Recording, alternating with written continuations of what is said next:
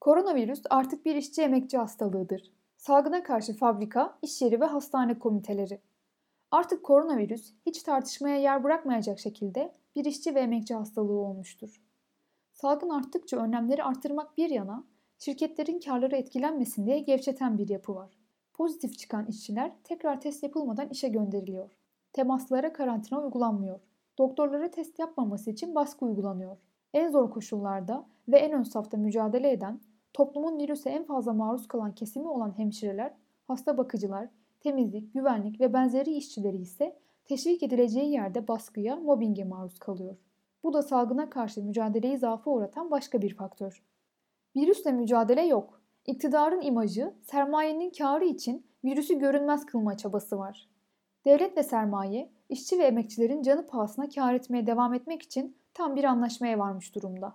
Halk ilk günden itibaren devletten gerekli önlemleri almasını talep ediyor. Ancak bu talepler bahsettiğimiz sebeplerle karşılık bulmuyor.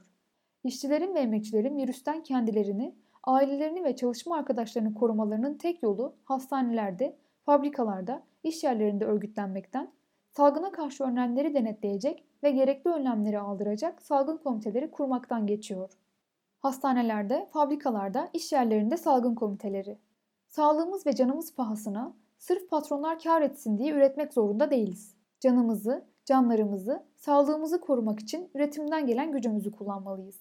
Gerektiğinde şalterler inmeli, herkes işçinin gücünü ve çaresiz olmadığını görmeli. Sağlık emekçileri ise her ne pahasına olursa olsun salgınla mücadeleden vazgeçmiyor. Sağlık emekçileri sadece kendi hakları için değil, halkı salgından daha etkin şekilde koruyabilmek için de haklı bir mücadele içinde. Tükenmiş bir sağlık emekçileri ordusu ile salgına karşı mücadele edilemez. Bu yüzden hastanelerde kurulacak komiteler hem sağlık emekçilerinin hem de tüm halkın mücadele mevzileridir.